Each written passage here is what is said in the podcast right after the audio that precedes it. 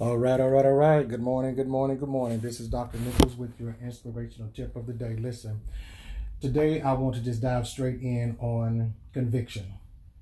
Conviction. Every time things happen in our lives, we are convicted to do what God called us to do. Every time things go wrong in our lives, we are again convicted to do what God called us to do sometimes we'll be sitting, we will be sitting in a position that God never intended for us to stay a long period of time. But sometimes when God moves us, it's uncomfortable. However, you're already convicted and you already know that God is trying to elevate you and take you to the next level, but you're sitting idly and not doing what God called you to do. Sometimes your greatest purpose is not in pleasure.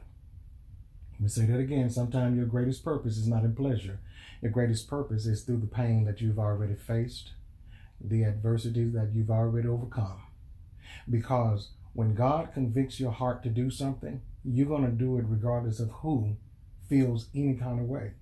Because if you're truly serving God, then you want to please God and not man. If God has told you to leave a certain position, if God has told you to leave a certain um, business aspect, then those are the things that you have to do in order for you to elevate and do what God called you to do.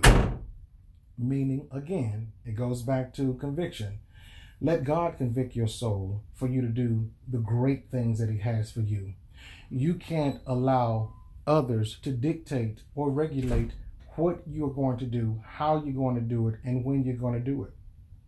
So, when you have that conviction in your spirit, when you have that connection with God, that means that when God speaks, you answer and you do what he says, and you'll always come out on top.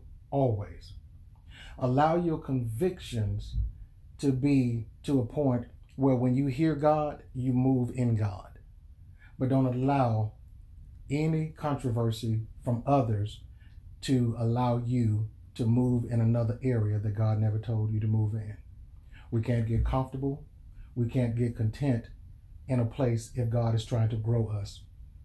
God will allow us to go through certain things for a purpose, and He will allow us to go through certain things only for a season.